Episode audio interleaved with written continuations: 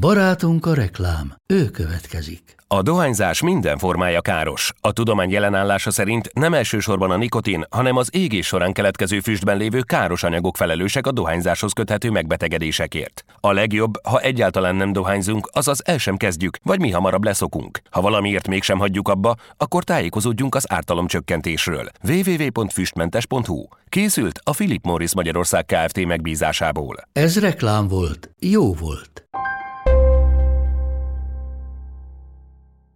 Sziasztok!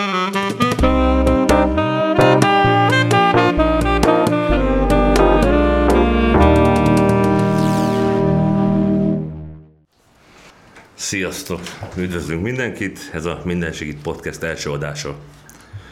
Mint rengeteg nagyszerű ötlet, ennek a műsornak az alapgondolata is egy agyibasztóan izgalmas kocsmai beszélgetés közben született meg. Gergővel nem apróztuk el, sokat vitatkoztunk az életről, a világról, az univerzumról, de leginkább arról az őrületről, ami körülvesz minket.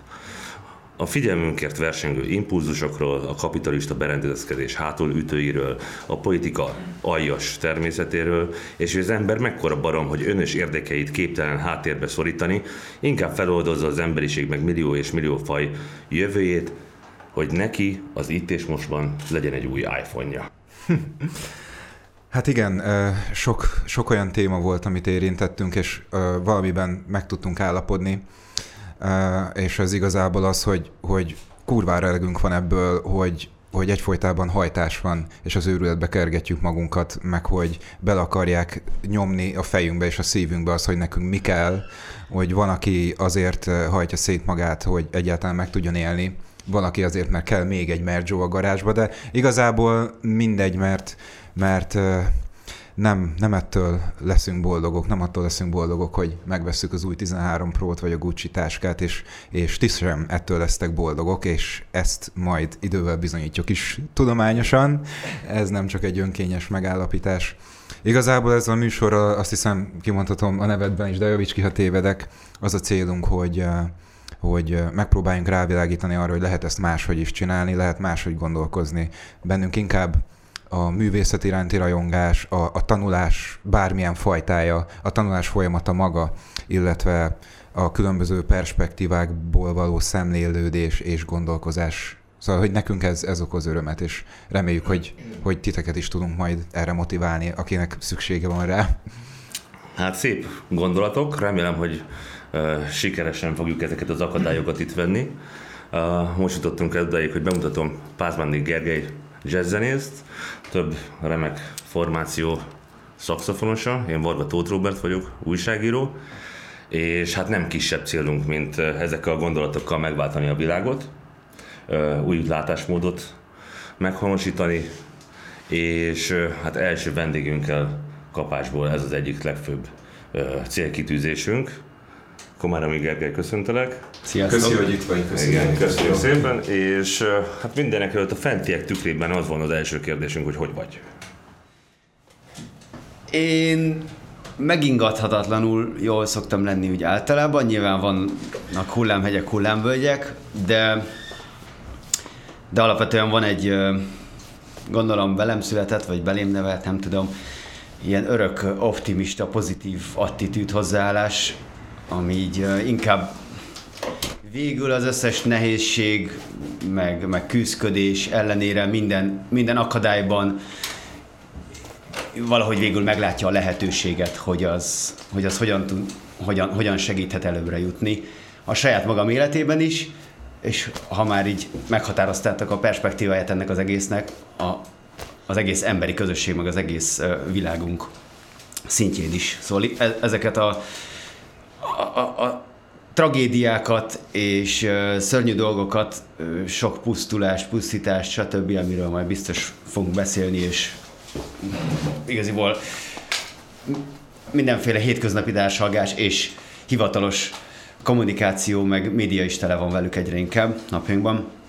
Ez, ezeknek a kapcsán is valahogy van bennem egy ilyen pozitív attitűd, ami, ami arra sarkal. Szerencsére nagyon sokat magammal együtt, nem és mit mondod, honnét, honnét jön ez van a, előre? Hogy van, honnét jön ez az erő, vagy az optimista szemléletmód? Mert manapság ugye rengeteg ember attól érzi rosszul magát, hogy milyen klímaválságban, emiatt nem akarnak gyerekeket, emiatt érzik rosszul magukat. E, neked viszont van egy ilyen belső indítatásod és erő. Mit gondolsz? Hát igen, sőt, sőt, még, sőt, még annál is többen vannak, akik nem konkrétan közvetlenül azért érzik jól maguk, rosszul magukat, mert tudatosítják, hogy micsoda klíma és ökológiai katasztrófa, milyen összeomlás közepén vagyunk, hanem ennek valamiféle következménye vagy tünete az, ami közvetlenül érinti. Például egyébként ez a, ez a vírus, ami most van, vagy a különböző gazdasági nehézségek, ami mind ezer szállal összefügg. Tehát, hogyha még azokat is beleveszünk, akik nem nem konkrétan az ökológiai összeomlás miatt vannak ki, mert hogy ennek tudatában vannak, hanem mindenkit, akinek a, a stresszel van baja, a megélhetéssel van baja, a jelenlegi társadalmi, meg politikai berendezkedéssel van baja, stb., akkor, akkor tényleg, tényleg oda ki, hogy sajnos az embereknek óriási nagy része egy ilyen folyamatos negatív vibe-ban van. Um, őszintén szóval nyilván nem tudok százszerzelékos biztonsággal arra válaszolni, hogy miért van az, hogy bennem mégis van font, folyamatosan egy ilyen pozitív, előrevívő, ilyen motiváló belső nem is tudom, iránytű, vagy valami ilyesmi.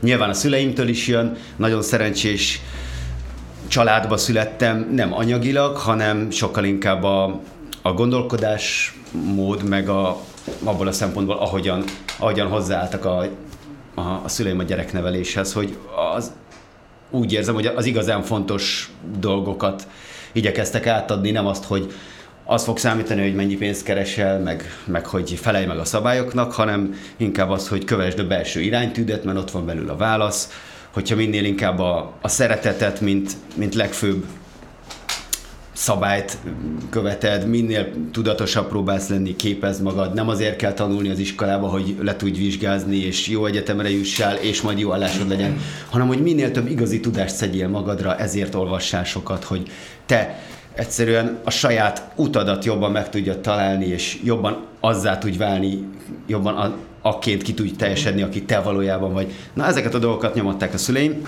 Hát azt itt mindeneket el kell mondjuk, hogy zenész vagy, civil aktivista, szociológiát végeztél. A szüleidről szépen beszéltél eddig, ők honnét jönnek, milyen emberek, mivel foglalkoznak? Illetőleg, hogy hogyan alakult a te életed majd a zenélés, oda is fussunk, jó? Uh-huh.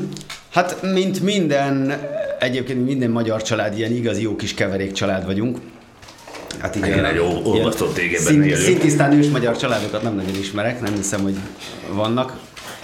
Ezért is, ma, lehet, hogy majd erről is beszélünk, azért Magyarországon, hogyha nem lenne annyira húsba vágó és szomorú a, az idegen ellenesség, idegen ellenesség és rasszizmus, akkor, akkor igazából nagyon vicces lenne, így kicsit kívülről nézve, egy Magyarország jellegű helyen, arról beszélni, hogy a mi, meg a mások, mert hogy ez egy annyira végtelenül összekevert hely, mi, tehát az egyik leg kevertebb hely a világon, annyira földrajzilag is, történelmileg is így mindenki keresztül. Na, ilyen, ilyen az én családom is. A, apukám első generációs értelmiségi, ilyen, ilyen e, e, elég nehéz körülmények között élő ilyen munkás családból ö, származik. Mit végzett? Ő biológiát végzett, és mind a ketten biológia végzettségűek, de édesanyám ő tanárként kezdett el dolgozni, apukám meg volt nagyon sok minden, különböző helyeken dolgozott, de aztán ő is így, azt hiszem ilyen, hát fú, már nem emlékszem, de azt hiszem ilyen 40 évesen, amikor nagyon sokan már nem szoktak változtatni, ez, ez is egy ilyen tök inspiráló példa, akkor szállodában dolgozott éppen elég jó fizetésért, valamilyen vezető beosztásban, de hogy nem, nem, nem, az, nem az volt, aki, a, amit így belülről érzett, és akkor váltott, és műfordító lett, és azóta is műfordítóként dolgozik. Sokkal több munkával, kevesebb pénzért, de azt csinálja, amit igazán szeret. És ez tök jó volt, addigra már nem, nem pici gyerekek voltunk, vagy én legalábbis tehát e, e, erre is így emlékszem konkrétan, amikor átéltem, hogy már akkor is ez így megmaradt valahogy, hogy ez, ez a váltás, hogy beáldoz azt, hogy kicsit kevesebb pénz, de anyukám meg szuper élelmes, úgyis beosztja úgy, hogy, hogy legyen, legyen mindenre, ami tényleg fontos.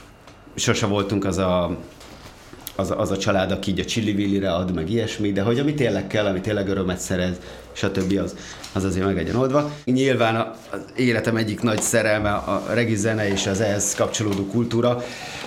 Hát ha már így progresszióról van szó, tehát én, én nem ismerek ennél progresszívabb és és elő, elő, előremutatóbb és kísérletezőbb és sokszínűbb és gazdagabb zenei világot. Nyilván felületes szemlélő vagy felületes hallgató számára um, gyakorlatilag mind, minden műfajjal a jazz is beleértve, hogyha valaki nem ismeri, akkor hát ezek mindig ugyanazt játszák, oké, okay, de ez, ez, ez, mindig ugyanaz történik és tök unalmas, de hogyha egy kicsit jobban belemész, akkor így kitárul a világ. A jazzzel is ez a helyzet, hogy így nyilván ha valaki nem hallgatja soha hanem csak így valahol éppen megy egy szakszofon szóló, gyorsan átlépteti a másik rádióra, akkor lehet, hogy hamis. Abból, a, abból, a, abból a két másodpercből lehet, hogy azt fogja inni. Igen, a jazz zenészek ott mindig csak így össze-vissza játszogatnak, és senki nem érti, és valamiért ezt De ha tíz évig hallgatod, akkor kiderül, hogy ez igaz. De hát nyilván, hogyha belemegy az ember, akkor így, ja, hogy ez az egész, és hogy a blues-tól a nem tudom, és az ezer millió leágazása, és hogy minden egyes zenész gyakorlatilag egy külön világ, és hogy az újabb és újabb, na mindegy. A regiben is ez van, csak ott még, hát az általam ismert különböző zenei műfajokon belül azt hiszem, hogy tényleg torony magasan minden máshoz képest egy olyan hihetetlen mélységű filozófia és nagyon-nagyon konkrét politikai, társadalmi állásfoglalás és programterv, és kultúra, és misszió, és spiritualitás, egy, egy, ez egy ilyen egész csomag van még így ott vele együtt, vagy alattam a jéghegynek, vagy hát regi, úgyhogy a jéghegy az és ez a nem annyira jó analogia, de hogy... Csak ez a része szippantott a regi felé, vagy a regin keresztül nyílt ki ez a világ olyannyira? Mm, mind a kettő, azt, azt, azt sokszor el szoktam mondani, de igazából most már lehet, hogy túl sokszor mondtam el, úgyhogy de, de most van időnk beszélgetni, úgyhogy ezért elmondom hogy az egy ilyen gyerekkori emlékem, meg a szüleim is többször megerősítették, hogy már kisgyerekkoromban is így előszeretettel az ilyen konkrét szuperhősös helyett az ilyen mindenféle kis játékfigurákkal, playmobil meg nem tudom, ilyen rabszolga felszabadítósdit szerettem játszani, meg, meg ilyesmi dolgokat, és valahogy pici koromtól fogva, hogy rá vagyok kattanva erre a témára, hogy a, az elnyomottak, az igazságtalanul szenvedőknek Ezt a segítés, a felemelés, és valahogy így igazságosabb helyé tenni a világot, valahogy ez. Nyilván... Egész kis gyerekként?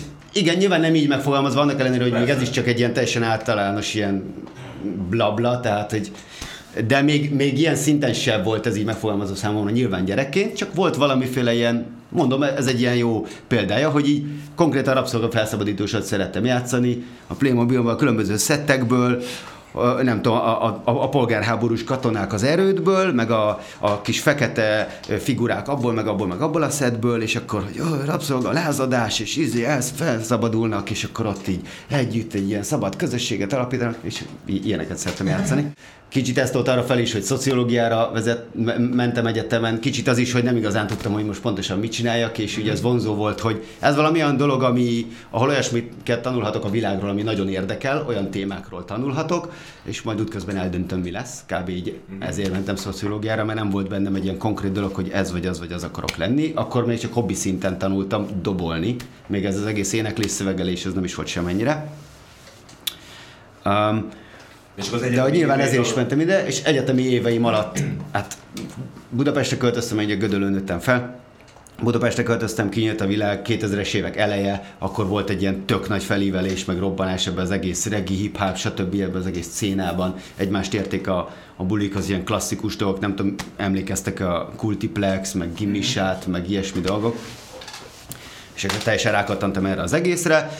Nyilván az egyetemen belül is ment ez a dolog, és, és egy évfolyam társam elhívott egy alakuló regizenekarba, hogy csatlakozzak perkásként, ilyen ütőhangszeresként. De tudta, hogy jól fogod verni? Hát nyilván ismertük egy, hát én ja, társam volt. De az akkor már doboltam. Addig, hát ilyen 16-17 évesen kezdtem el dobolni tanulni, és akkor ezeket nyomtam. Nyilván meg beszélgettünk róla, meg nem tudom, meg, meg addig azt hiszem másodéves voltam, amikor, amikor a Dread, vagy közkeletű nevé Rasta Sérod, az Dread vagy Dreadlocks, azt, azt csináltuk meg, szóval már így érdekelt ez az egész dolog, igen, és akkor elhívott ebbe a zenekarba, van-e kedvem, és a többi már történelem, ez, ez lett a Rhythm Colony nevű zenekar, és, és aztán az, az, az nagyon beindult legalábbis számunkra mindenképpen, hogy így nagyon beleszerettünk, és így elkezdtük csinálni, akkor tökre volt keletje, és annak ellenére, hogy még így autentikusnak kevéssé nevezhető módon csináltuk, de még így is az akkori viszonyok között elsőként játszottunk tökre élőben jamaikai stílusú zenét, legalábbis azzal az igényel, hogy tényleg jamaikai stílusú legyen, jamaikai nyelven, ezen a patoán, olyan előadásmódon, ez a stage show style, hogy Jamaikában játszanak a zenekarok.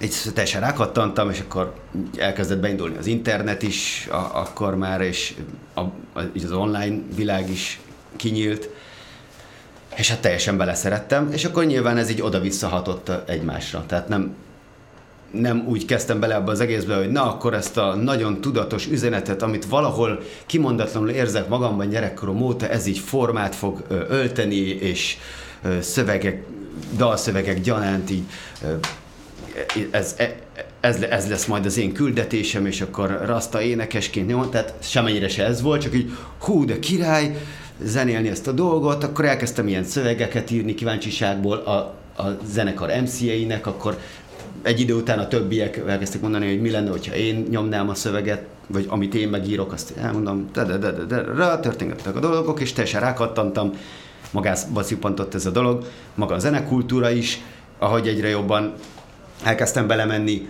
úgy egyre nyilvánvalóbb lett, hogy milyen mélységei vannak, amiről az előbb beszéltem, hogy ez jóval több és mélyebb, mint, mint zene, és akkor így oda-vissza hatott és hat egymásra azóta is. Tehát nem, nem mondhatok egyértelműen, hogy a zene miatt lett a, ez, ahogyan gondolkodom a világról, vagy viszont, hanem ez így oda-vissza hat Olyannyira, hogy tudom, hogy voltak időszakokat életedben, amikor Jamaikában több hónapot töltöttél el. Hát sőt... De ez majd, majd ez, napig előfordul? Hát majd napig is előfordulna, hogyha nem lett volna az elmúlt két év, de volt. 2015-ben, így tíz év zen, regizenélés után jutottam el végre először Jamaikába, akkor egy ilyen másfél hónapot töltöttem ott, és utána minden évben öt éven keresztül egy ilyen két, két és fél hónapot töltöttem ott Jamaikán, ahogy ott barátaim lettek, ilyen családi szintű testvéri barátságaim lettek ott, tehát egy, egy második otthonom vált tényleg. Le, lelkileg is, de, de gyakorlatban is, tehát annyira jó barátaim lettek, ahova már visszamegyek, tehát sosem adtam szállodába, Jamaikába, vagy ilyesmi helyeken, hanem mindig így barátoknál. És a családdal mentél?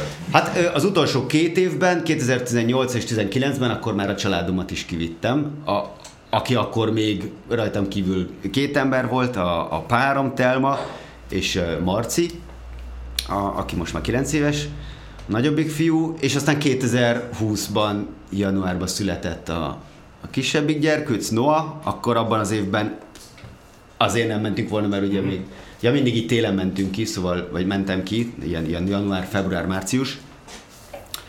Um, szóval akkor eleve sem mentünk volna, mert nyilván a pici babával nem, de pont akkor aztán meg is érkezett a járvány, úgyhogy amúgy sem mehettünk volna. A következő évben konkrétan, ugye idén, tavasszal, télen, hát akkor, akkor volt aztán a legnagyobb lezárás mindenhol a világon, tehát eleve és akkor most mentek januárba, vagy februárba? Hát ez most nagyon jó kérdés. Nagyon jó kérdés. Nyilván zenészként, ráadásul underground zenészként, ráadásul olyan zenészként, aki nem rejti alá a politikai véleményét, és ennek eléggé mm, messzire nyúló következményei vannak egy ilyen országban, mint ahol most élünk, tehát hogy én sose nyerek pályázatokat, és nagyon sok helyre nem hívnak zenélni, pedig már sokkal jobban nyomom, mint mondjuk tíz éve, de tíz éve ezerszer több helyre hívtak zenélni. Nyilván a műfa is változó, hogy mikor milyen népszerűség, de teljesen egyértelmű, hogy,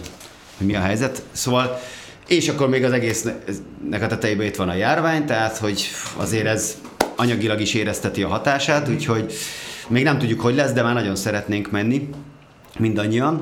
Ki tudna emelni olyan nagyon különös élményeket, vagy, vagy bármit, amit fontosnak, nem tudom, testvériesnek, édesnek éltél át jamaikai útjait során? Az nekem egy nagyon meghatározó élmény volt, sőt talán a, ez jelentette az, a, a, az igazi nagy fordulópontot az életemben Jamaika kapcsán, hogy amikor tíz év regizenélés után kimentem, igaziból nagyon sok kétséggel a szívemben mentem ki, mert fogalmam nem volt róla, hogy um, mi is fogott rám várni, és, és azért volt bennem nagyon sok ilyen szorongás, meg félelem attól, hogy igaziból nekem ezt, ezt most tényleg csinálnom kéne, vagy csak itt, itt, itt magamat hülyítem, meg a fogalmatlan izé, tini lányoknak itt előadom ezt a jamaikáskodást, de hát így Magyarországon könnyű, de hogy amikor meg az igaziak meghallják, akkor, akkor kiderül, hogy ez az egész egy kamu, meg hogy amúgy is nem ez az anyanyelven, meg Ők nem hívtak oda?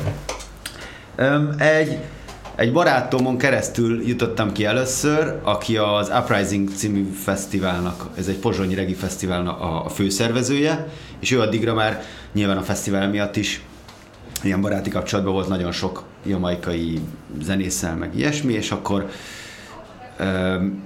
amikor először kimentem, akkor az ő segítségével jutottam ki egy egy sráchoz, aki a barátom lett később, a, aki egyébként egy hangmérnök, egy nagyon profi hangmérnök, Jamaikában, Dibo. Persze, aha. Uh, szóval igen, így a barát barátján keresztül, de nem, nem ők hívtak ki, tehát ezért is nem, nem nagyon tudtam, hogy mi, mi fog várni, és nagyon sok ilyen kétség volt bennem. Főleg, hogy itthon is, vagy itthon azért ezt megkaptam többször, tehát hogy, hogy, hogy azért ez jön, hogy jó, most mit izé, mit csinálsz, úgy, mint hogyha jamaikai lennél izé, magyar gyerekként, mondja a többi magyar. És uh, nyilván volt bennem egy félelem, hogy ennek a sokszorosát fogom majd ott Jamaikán kapni, hogy na ne bohockodjál már kisgyerek. Szeretjük a turistákat, a sok pénzt fizetnek az igaziért, amit mi csinálunk, de azért ne csinálj már úgy, mint a te is itt lennél, és az ellenkezője fogadott, tehát olyan, olyan szintű megerősítést és befogadást ö, találtam ott, amiről álmodni se mertem volna, és wow. a legelső pillanattól fogva teljesen egyértelművé tették, hogy itt egyetlen egy dolog számít ebben az egészben, hogy a szívedből érzed ezt a dolgot, és azért csinálod, vagy nem. Ha igen, akkor ennyi. Akkor csináljad. Ne azzal foglalkozz, hogy mennyire jó, hogy hogy jobban, hogy ki, ki beszél jobban patoául, meg hogy ki énekel tisztában, meg hogy ki ad el több lemezt, meg hogy kinek vannak többen a koncertjén, meg ilyesmi, mert hogy reggae is a mission, not a competition. Hogy ez nem arról szól, hogy ki a jobb a másiknál, hanem ha érzed a szívedben, akkor te is ennek a küldetésnek a része vagy. Sőt, és ezt is ők mondták, az egyik legjobb barátom Micah Shamaya, aki egy csodálatos rasta énekes, ezt ő, ő, ő mondta így szó szerint, hogy ezt felejtsem el ezt a kétséget, hogy, hogy hát, hát igazából csak a jamaika, jamaikaiaknak kéne regit játszani, mert senki más nem tudja olyan autentikusan, mint ők, mert ők az anyateljel szívják magukba, stb. Ezt felejtsem el ezt a dolgot, mert kb. két és fél millió, millióan vannak a jamaikaiak, és ez, ez a küldetés, ami sokkal több, mint a, mint a regizene, ez a rasta, ez az egész mozgalom, ez a küldetés az egész földújót el kell, hogy érje. Ez egy fontos dolog ebben a mi korunkban, és nagyon nagy szükség van az igazi harcosokra mindenhol, és a két és fél millió jamaikai, azon belül azok, akik mondjuk a zenével, meg ezzel a kultúrával foglalkoznak, az ezt nem fogja tudni megcsinálni. Nagyon is szükség van a regi igazi küldöttjeire, vagy nagyköveteire minden egyes helyen, akik, akik onnan a helyből származnak, és oda tudják vinni a saját közegüknek tolmácsolva azt az igazi üzenetet. Úgyhogy nagyon is csináljam, ha ezt magam érzem, és így a, azok a, az hiteles, igazi raszták, igazi jamaikai regi előadók, stb ezerszer inkább elfogadtak teljes mértékben autentikusnak és hitelesnek, mint, mint, mint amit mondjuk itt, itt tapasztaltam. Sosem jártam az országban, de azt gondolom, hogy összességében egy nagyon elfogadó országról és ott lakókról lehet szó. Tehát önmagában a, a különbség szerintem már itt érezhető, és feltételezem, hogy a rasta mozgalom az még erre rátesz egy lapáttal. Hát eléggé bonyolult, összetett kérdés, mint, mint annyi minden, tehát nagyon sok mindenbe belemeltünk. Van, van, olyan, van olyan témakör, amiben történelmileg, stb. mondjuk más a helyzet, konkrétan, konkrétan az LMBTQ ügyek kapcsán, ott, ott, ott nem, nem áll nagyon jól tolerancia, tolerancia szempontjából. Jamaika így, így hagyományosan, de az utóbbi időben már ez is így elég meredeken változik, de alapvetően igen, van egy, van egy ilyen nagyon erős befogadó jellege, ami nagyon erőteljesen egyébként Afrikából is jön, tehát Afrikának van alapvetően egy olyan vibe nyilván főleg az olyan helyeken, ahol ahol a, a gyarmatosítás és stb. stb. stb. a politika nem zúzta szét annyira a helyet, hogy, hogy egy folyamatos polgárháború és szörnyűség legyen az egész. Tehát az olyan helyeken, ahol, ahol így ahol, ahol, ahol uh, tud, tud, uh, tudnak normálisan élni az emberek. Arra azt a koncepció is Afrikából származik. Persze, hát ez az egész, sőt, ez az egész nagyon erőteljesen egy ilyen afrocentrikus dolog, és, és uh, alapvetően a, a közvetlenül afrikai származású, nyugatra hurcolt um, embereknek egy ilyen újfajta identitás megtalálás, megtaláló uh, korszakához kapcsolódik, úgy alakult ki így a 20. század elején, um, ez az egész ehhez kapcsolódva, Marcus Garvey, meg stb. ilyen fekete öntudat, meg, meg ilyenek, de de, de az, a, a leges legelejétől fogva alapvetően ez egy ilyen nagyon globális, az, az egész világra és az egész emberi közösségre kiterjedő um, eszmerendszer vagy, vagy, vagy mozgalom volt, és, és így a, a, az Afrikához visszanyúlás az én legalábbis így értelmezem, és, um, és, és alapvetően ez számomra, vagy szerintem, és nagyon sokunk szerint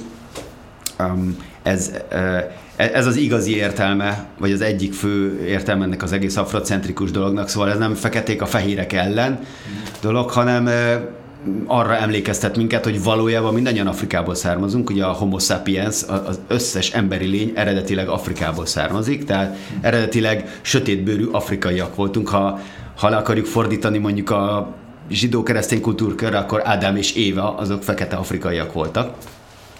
Tehát valójában mindonnan származunk, és, és kicsit ez az afro, afrocentrikusság, ez így, ez így nem azt jelenti, hogy, hogy a feketék találjanak haza és ö, erősödjenek meg a fehérekkel szemben, hanem hogy hanem inkább azt jelenti, hogy mindannyian összetartozunk, mindannyian találjunk vissza a forráshoz, ahonnan mindannyian közösen származunk, és találjuk meg ennek az egésznek az üzenetét, ami mindannyiunkra vonatkozik. Például azt, hogy mindannyian egyek vagyunk, és ennek messze menő következményei vannak. De hogyha valakinek el kéne magyarázzuk, hogy ez ma miben nyilvánul meg, ö- sajnos olyan sztereotípia van, hogy rasta, ilyen a haj, megy a regizene, füvet szívunk, ez, egyébként ez hogyan nyilvánul meg a mai életben? Hát javíts ki, hogy más zenét is hallgattok. Nyilván, fél, annyi ember, vagy ahány ember, annyi féle. Én például rengetegféle zenét hallgatok, én nagyon-nagyon sokféle zenét szeretek, de egyébként elég afrocentrikus vagyok, szóval a legtöbbféle zene, amit szeretek, az valahogy közvetve közvetlenül Afrikából származik, de mondjuk ez annyira nem meglepő, mert igaziból jelenleg, amit zeneként hallgat az emberek túlnyomó többség, az igaziból afrikai eredetű, mert a rockzene is eredetileg blues volt, meg jazz, és az elektronikus zene is eredetileg diszkó volt, meg funk, meg soul, meg blues, meg izé, tehát igaziból... A hip-hop, most is A hip és a reggae is nem tudom, nem, nem is beszélve, tehát meglehetősen kevés ember hallgat most már mondjuk szintisztán európai klasszikus zenét, vagy, vagy szintisztán mondjuk valami európai népzenét, tehát valójában a mindenféle populáris zenéknek a döntő többsége az, az elég afrocentrikus, de, de, de nagyon sok mindent szeretek, indiai klasszikus zenét például nagyon szeretem, tanultam is tablázni egyébként két évig. na, elég sok mindent, ami nem konkrétan afrikai, én sokféle zenét szeretek, de van nagyon sok olyan ember is, aki nem hogy csak regit hallgat, de még azon belül is mondjuk csak csak rootsot, és abból is csak mondjuk a 90-es évek előtti fajta stílust, és, és dubot, meg nem tudom. De sok, sokféle, sokféle ember van, de az a mondata, hogy mondtad, hogy sajnos nagyon sok ember fejében még az van, hogy regit hallgat és füvet szív. Én ebből a sajnos kivenném, mert ebből, nem tudom, ebből a kettőből Várjál, mondjuk... A sajnos azt nem erre értettem, hanem arra, hogy, hogy csak ennyi. Igen, ennyit tudnak róla. Értem, értem, csak ez kiadhatatlan az így De hát eh, se, se a fűszívvel, se a regi hallgatás az szerintem nem sajnálatra okodható dolog.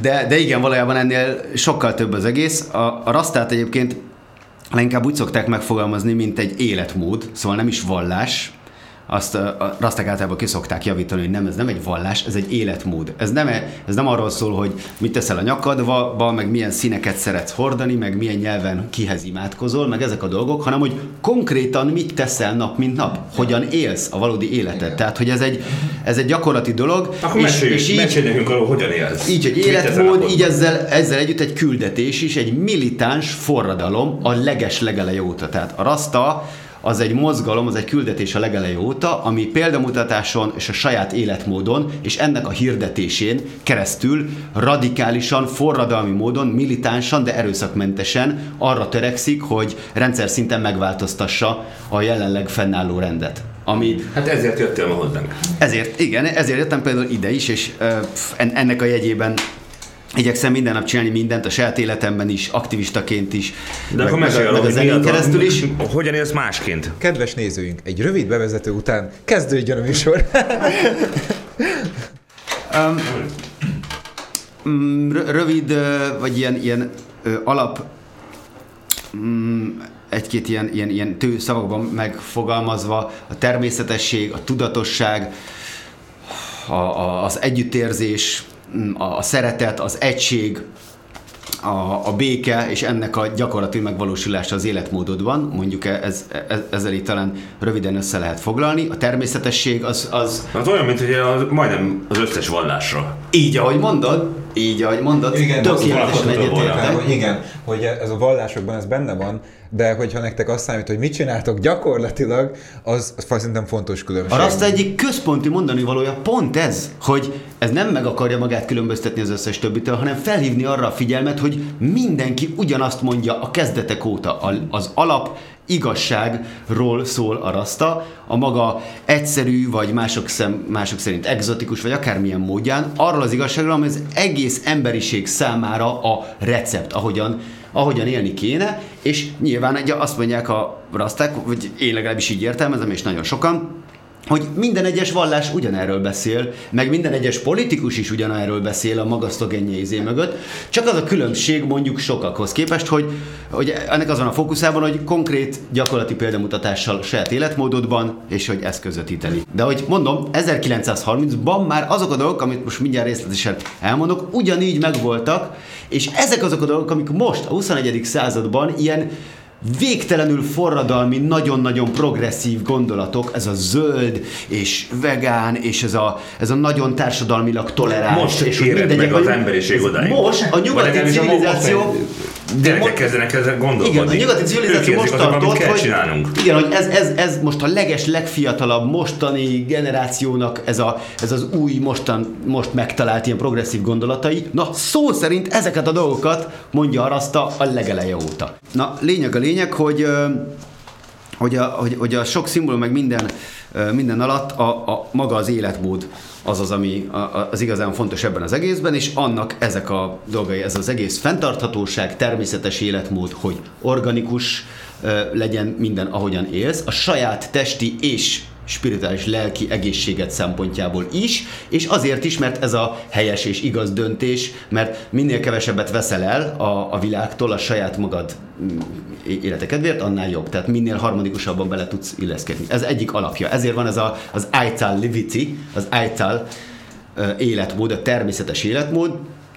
Ez ugye már egy sokkal korábban megfogalmazott, megfogalmazott egy olyan fogalom, ami sokkal korábban egy szóba sűríti azt, amit most úgy mondunk, hogy fenntartható, teljes értékű növényi, vegán, organikus, bio életmód, ami most így a leges, legprogresszívebb, legmodernebb, legizébb. Na, ez, ez, ez az egyik alapja például a életmódnak. A, a vegánságban nyilván abba igaziból, főleg most, én már jövőre tíz éve leszek vegán, és így, így, így végigéltem a különböző korszakokat. Most már annyi, igaziból végtelenül egyszerű vegánnak lenni, így egy ilyen nyugati típusú társadalomban, mármint így a, a kínálat szempontjából. Azt szeretném tőled kérdezni, hogy, hogy uh, én tök megértem azt, meg, meg így szerintem ez így is van, hogy ha, ha kevés vagy, vagy semmilyen fajta állati terméket nem fogyaszt az ember, mm. akkor, akkor azzal ezt az ökológiai lábnyomot nagyban lehet csökkenteni.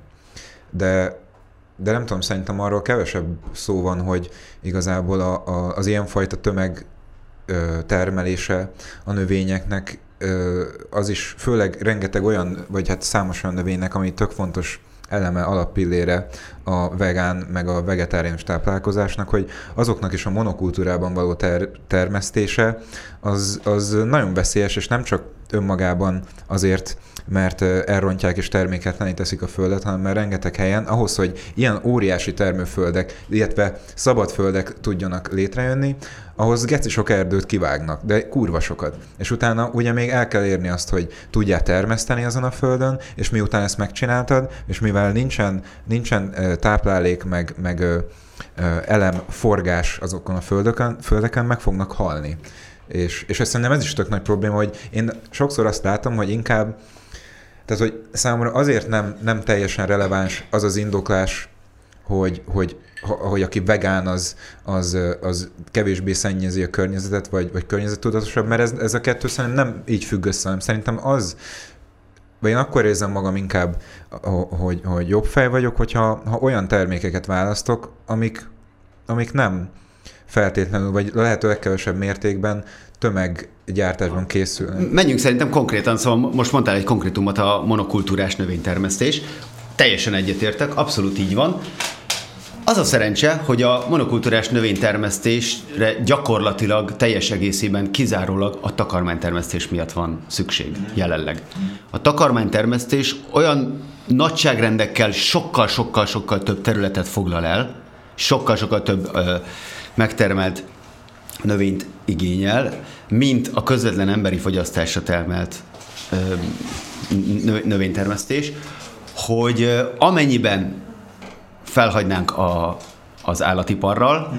tehát így kivennénk az egész takarmány termesztést az egyenletből, akkor a maradék mennyiséget bőségesen elő tudnánk, elő fogjuk tudni, állítani teljes mértékben fenntartható, organikus, permakultúrás, food forest, ökoszisztémába passzoló, biodiverzitást erősítő módon. Jelenleg a, a bolygónak óriási nagy részét mezőgazdaságra élelem termesztésre használjuk, és az összes élelem termesztésre használt területnek a 75%-át az állatipar foglalja el. Vagy azért, mert állatokat tartanak ott, vagy azért, mert takarmány növényt termesztenek ott állatoknak.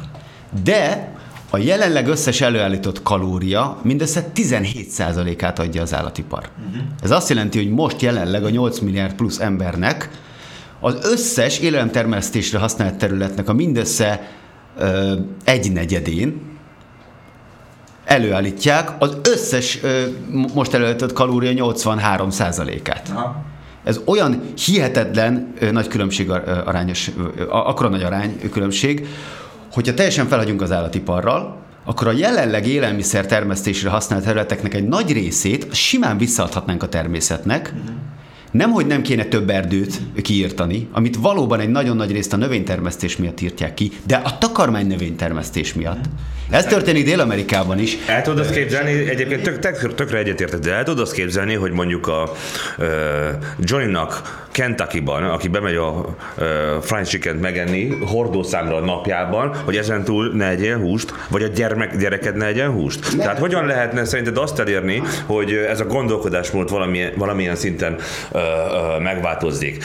Teszem azt, ugye azt mondják, hogy ha egy ember már egy nap, egy héten nem enne húst, akkor azzal jelentősen lehetne csökkenteni az ökológiai rájúnyomat, mert olyan mennyiségű fogyasztása van a húsnak. Így van. Hogyan fogjuk elérni azt, hogy egy ember ne egy olyan arrogáns szemlélet, szemléletet módon vajon, hogy azt mondjuk neki, szarok arra, hogy mi fog történni a gyerekeimmel, én nekem adjátok ide a csirkecombot, és meg fogom szépen enni. Egy, egyrészt az a válasz, hogy úgy, ahogy most jelenleg csináljuk, mert olyan brutális mértékben emelkedik az ezzel a témával kapcsolatban tudatos embereknek a száma, vagy a tudatosság mértéke így az emberekben, hogy az, az teljesen elképzelhetetlen lett volna akár csak öt évvel ezelőtt is. Minden egyes ö, országban, ahol, vizsgálat, ahol csinálnak közvéleménykutatásokat, vizsgálatokat ö, ebben a témában, ott azt tapasztalják, hogy elképesztő mennyi gyorsasággal nő a vegánoknak a száma, illetve a saját étrendjükben a minél kevesebb állati termék fogyasztására törekvőknek a száma. Az meg aztán végképp. De olyan számok vannak, hogy a jelenleg Angliában, vagy az egész Egyesült Királyságban talán a 20 év alattiaknak valami 20 vagy 30 százalék a minimum vegetáriánus. Tehát ilyen brutális számok, így a fiatalok között kifejezetten. Tehát egyrészt az a válasz, hogy már most is ez megtörténik, ami, ami, ami olyan ö, lehetetlennek tűnik, az már most zajlik javában. Másrészt egy fontos dolog, hogy ö, és ez ráadásul ilyen hógolyó effektus, tehát hogy így ér el egyre-egyre több embert. Tehát, hogy gondolom Joey Kentucky-ban ő, ő, valamiféle olyan sztereotípiát képzelsz el, hogy ilyen nagyon rednek, és nagyon teljesen az amerikai álmot éli, és barbecuezik minden vasárnap, és mit tudom én, steaket steakkel, meg, meg bacon becsavarja a nem, nem Sörétes tudom, puskát. Igen. Tehát ilyesmi. Simán lehet, hogy Joey Kentuckyból ebben az életben ő, ő már így is fog meghalni. Jó eséllyel valami ehhez kapcsolódó betegségben egyébként, statisztikailag. De óriási nagy esélye van rá, hogy Joey gyereke már olyan emberekkel lesz körülvéve, és egy olyan világban fog élni, ahol sokkal természetesebb és könnyebb módon lesz számára az átállás. Sőt, tök nagy esélye van statisztikailag, hogy még Joy életében a gyerekétől fogja elkezdeni kapni az ívet. Igen, így, így az emberben van ez a, a dominancia kultúrája miatt, ami egyébként az igazi rákfenénk, és nagyon nagy részben az állatok leigázása óta kb. olyan tízezer éve van velünk, valahogy van a pszichénkben egy olyan dolog, hogy a ragadozó az fölötte áll a növényevőnek, és ezért jól esik magunkat egy ilyen ragadozóként elképzelni, egy húsevőként a tápláléklánc lánc csúcsán lévő dolognak, ami már önmagában imádom ezt a kifejezést, mert a táplálék lánc csúcsa, ugye egy lánc, az, a láncnak nincsen csúcsa, tehát táplálék lánc csúcsa, a, a, a kifejezés első feje, fele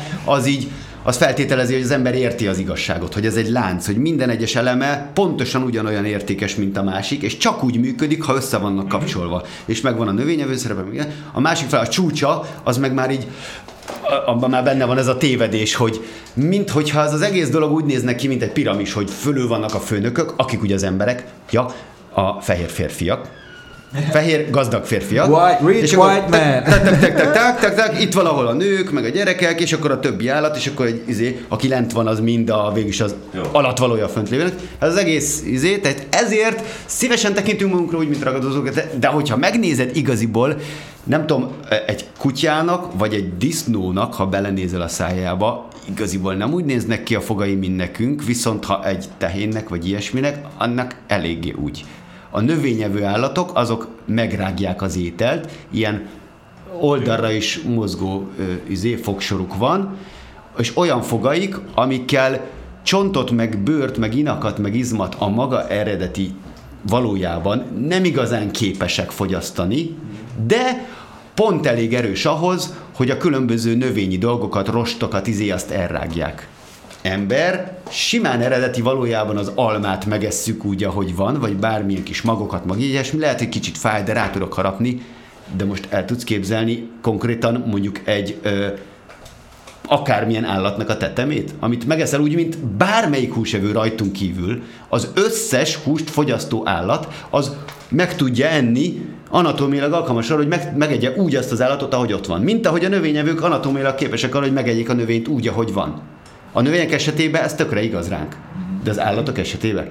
Tehát mikor eszel meg mondjuk egy talán egy halat, de még a pikke is para, nem? Tehát, hogy azért le kell izélni, meg minden, ez, az, jó, kibelezni, de hát főleg egy tollas, vagy, vagy tehát egy szárazföldi állat, egy csirkét így mikor eszel meg így, hogy a Felté- Nagyon ritkán, de... Feltéped a nyakát, ugye elharapod a nyakát, mint bármilyen húsevő állat. elharapod a nyakát, a utána, utána feltéped a gyomrát, minden húsevő állat először arra megy a félig már megemésztett táplálékra, a biztonság kedvéért, mert ugye a hús az nagyon gyorsan rohad, ott vannak a versenytársak, meg a dögevő állatok, tehát hogy minél rövidebb idő alatt minél nagyobb mennyiségűt meg kell lenni belőle, és minél nagyobb tápértékűt. Ezért feltépik a beleit, a félig megemésztett kaját teszik meg, és a belső szerveket, meg ilyesmi, ami a legkönnyebben emészthető, és aztán így a izé, izé, izé, izé, izé, és a leg, a végén maradnak a csontok lerágása, meg nem tudom. De közben a saját fogaiddal, mert ugye nem nincsen kezeid, de ha vannak is, akkor vannak rajta karmok.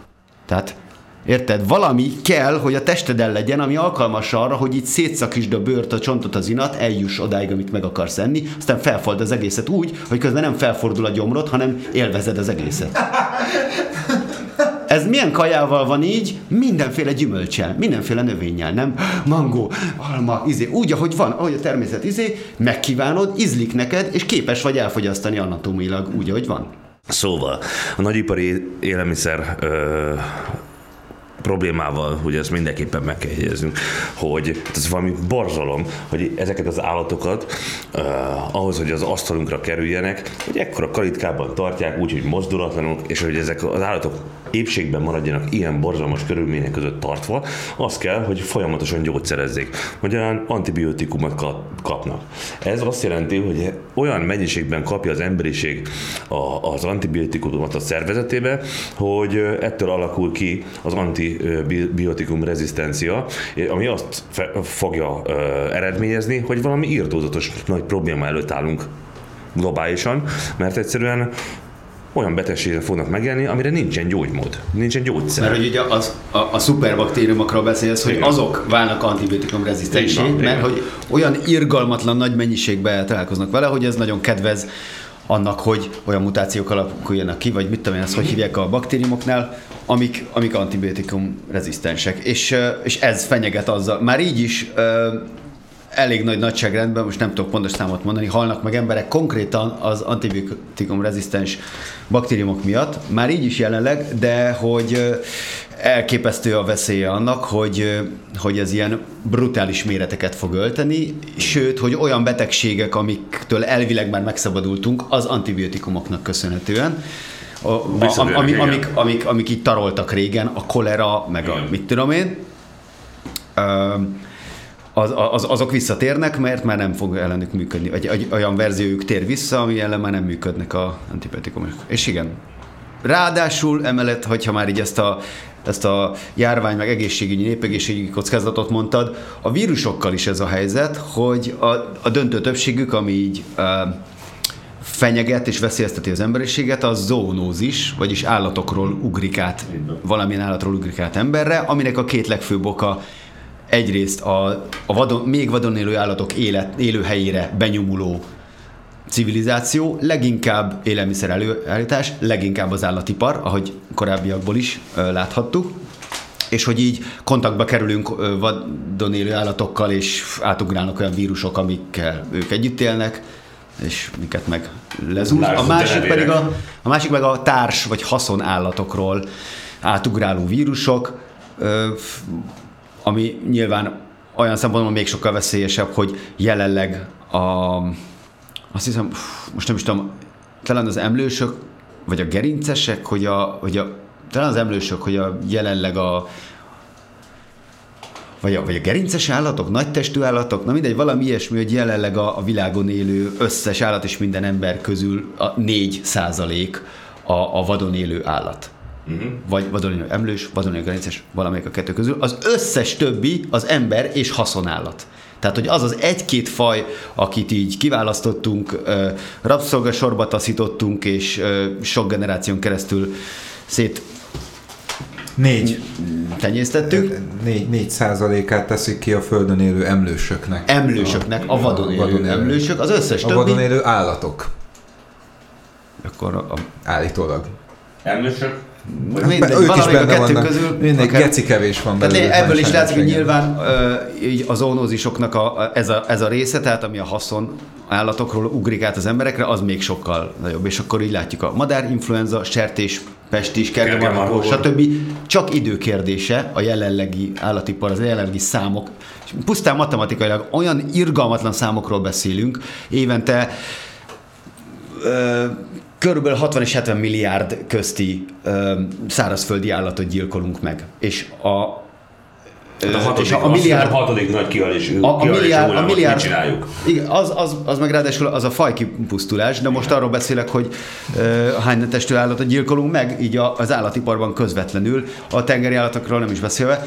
Na de hogy olyan nagy a szám, hogy elkerülhetetlen, hogy előbb-utóbb átugrik egy izé, hát megint csak ugyanarra a következtetésre jutunk gyakorlatilag ebből a járványveszély, vírusok, baktériumok, szuperbaktériumok, ebből is ugyanarra a következtetésre jutunk, hogy hát igaziból hagyjuk a fenébe ezt az egész nagyipar ellentartást és állatipart, és alakítsuk át radikálisan az életmódunkat és az élelmezési rendszerünket, és így az ezt kiszolgáló mezőgazdasági élelem előállító És akkor egyelőre csak az ételekről beszéltünk, de például a szépségiparról, vagy a tisztálkodásokról még egyáltalán egy szót sem ejtettünk. Ezzel mi a... Ez, ez, ez mind, mind szintén a tudatos életmódnak a része, hogy igyekszel nem támogatni a fast fashion-t, amint így egyértelművé válik számodra, hogy Honnét kicsit más kö... Hát ö, én a turkálókra szavazok. Szerintem a legkirályabb, legegyedibb, legmenőbb, legeredetibb um, cuccokat turkálókba lehet találni. Újat nem veszünk. Gyakorlatilag minden, ami rajtam van. Elkölcsi kötelességből származik az az igényed is, hogy civil aktivistaként kimenj a ligetbe, és megvédd a fákat. Mondjuk például az is. És, és minden egyes más, akár vegán, akár természetvédő, akár társadalmi menekültek, LMBTQ közösség tagjai, stb. stb. bármi. Igen, az mind, mind ebből fakad, hogy, hogy felelősséget érzek ezzel kapcsolatban. Meg azt is érzem, hogy a sors áldásának, stb. stb. köszönhetően egy olyan szituációban vagyok, ahol megvan az a lehetőségem, hogy viszonylag sok emberhez valahogyan eljuttassam ezt az inspirációt, ezt a motivációt, ezt az üzenetet, tehát ez, ez még fokozottabb felelősség, hogy ezt a, ezeket a platformokat, ezeket a lehetőségeket, azt, hogy a saját élettapasztalataimnak, meg akármi, amilyen emberi lettem, an, an, annak köszönhetően van módom rá, hogy ezt közvetítsem, ez, ez még nagyobb felelősség. Tehát ugyanúgy, mint mindenkinek, aki abból él, hogy valahogy a mikrofon van a kezében, vagy hogy sok ember hallgatja az ő szavait, akármilyen művészről vagy politikusról van szó, minden egyes ember esetében megvan ugyanez a fokozott felelősség. Ettől még ez nem jelenti azt, hogy minden más embernek meg az a dolga, hogy kövesse, mert pont az ellenkezőjét mondom. csak, néhány, né, ö, hallani azt, hogy néhányszor bevittek a rendőrök.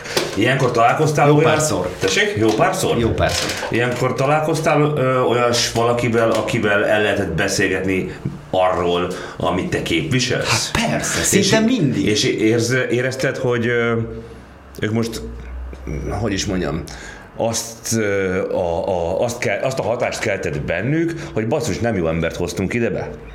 Gyakorlatilag mindig van.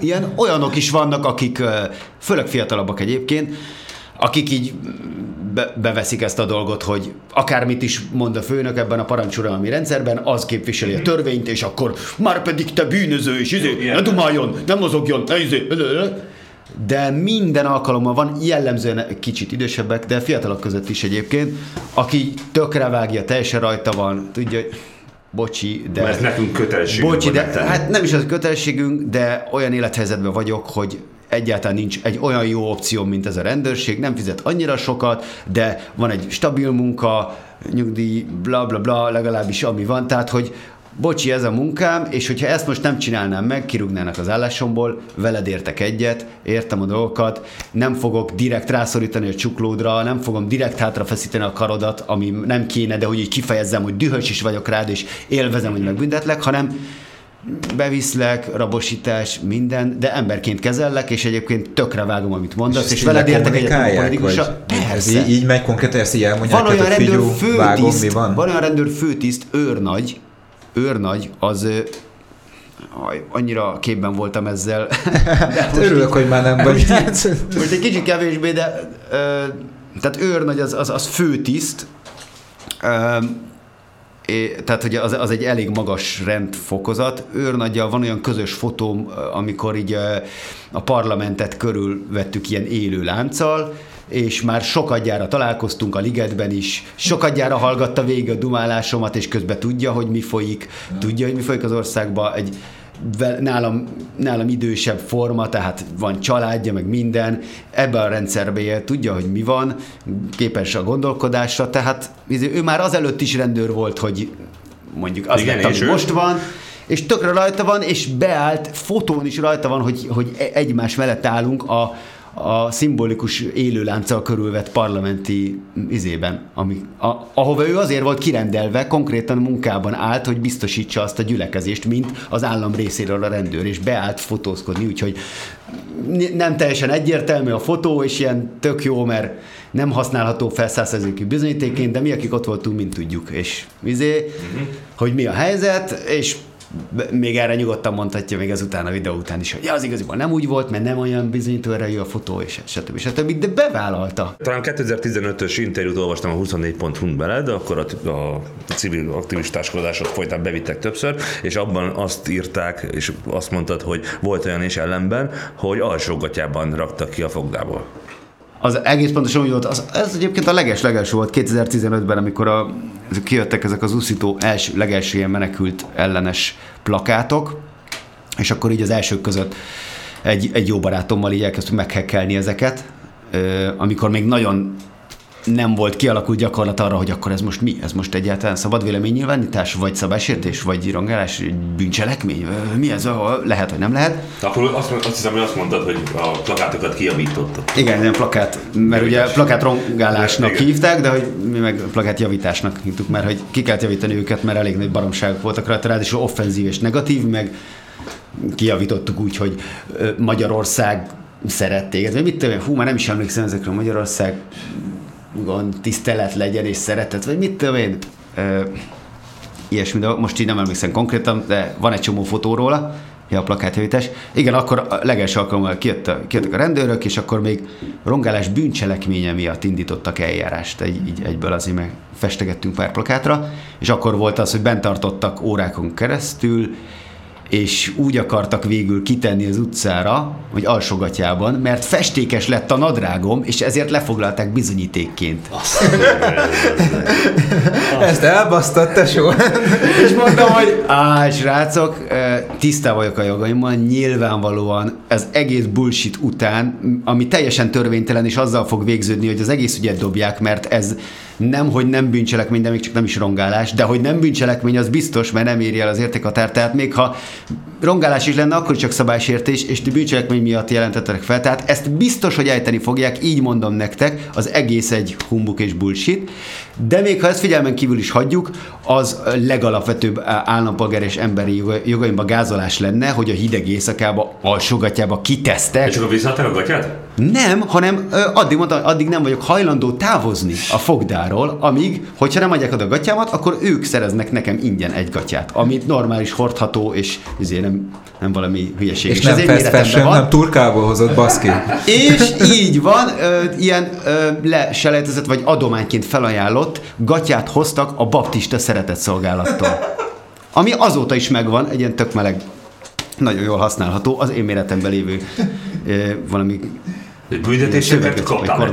Vagy csak megrobás, vagy valami ilyesmi? Hát volt nagyon sok tárgyalás már, meg ilyesmi, most is folyamatban van, hogy 2017-es ilyen platánvédő akció miatti csoportos garázdaság bűncselekménye ügy megy, még mindig is március 3-án lesz a következő tárgyalási nap. Ez az, amiért most például köröztek egy, egy majdnem egy hétig igaziból körözés alatt álltam. De miért nem találtak meg? Nem tudják, hogy hol laksz? Hogy... Pontosan tudják az e-mail a telefonszámomat, a hivatalos lakcímet és mindent nyilván évek óta, de nem jelentem meg a legutóbbi tárgyalásom, mert pont a tárgyalás előtti két napon ilyen közepesen enyhe influenzás tüneteim voltak, fájt a fejem, meg ilyesmi, és Na, nyilván ér. most így szakadt éreztem, de most nem lehet tudni, hogy nyilván egy ilyen helyzetben, mivel hogy ezt harsogja minden, nyilván az ember azt csinálja, hogy írtam SMS, meg minden, szóltam az ügyvédnek, hogy nem tudok menni, mert beteg vagyok, és nyilván nem akarok senkit megfertőzni, mert ki tudja, hogy mi ez. És ennyi. Nem jelentem meg a tárgyaláson ezzel az indokkal, úgyhogy szóltam előre, és valahogy ez odáig jutott el bürokratikusan, hogy a bíró ahelyett, hogy egy e-mailt írt volna nekem, vagy egy levelet a címemre, vagy felhívott volna telefonon, miután minden a rendelkezésükre áll, az összes adat, inkább kiadott egy országos körözést ellenem. Hát a figyelj, neki ez, ez ugyanolyan, mint a te a messengeren valakire, hogy hé, hánykor van a sörő, meg így, há, nincs Hát most már mi lassan ide, így, így kommunikálunk, mi volt tényleg a PKKB-ben. Mi volt a legnagyobb büntetés? Hmm, igaziból az a durva, hogy az összes ügy eddig, ami véget ért, az gyakorlatilag felmentéssel végződött, vagy pedig még mindig folyamatban van. Aha. De még a gandzsás cuccaim is, már voltam bíróság előtt ganja miatt is, és végül az is azzal ért véget, amikor amikor bíróság elé kerültem, a bírónő eleve úgy fogadott bírónő volt, hát ez is a női erő, amire szintén női energia sokkal nagyobb szüksége van a, jelenleg, a világnak, mint, mint amennyi van belőle jelenleg. A, az ügyvéd is, kirendelt ügyvéd, de a kirendelt államot képviselő ügyész és a bíró is nő volt, Gandzsás tárgyaláson, és azzal fogadott a bírónő, hogy á, szóval maguk azok ugye, akik ott végdik a fákat a ligetben. Nagyon helyes. Ez így megalapozta az egészet, ah, és az egész tárgyalás alatt az ügyész is, és a bírónő is mindenki velem értett egyet, és a végén ejtették. Igen, igaza van. Emiatt kell izé, az államnak fölösleges pereket. Ja, igen. Bírókat, ügyészeket.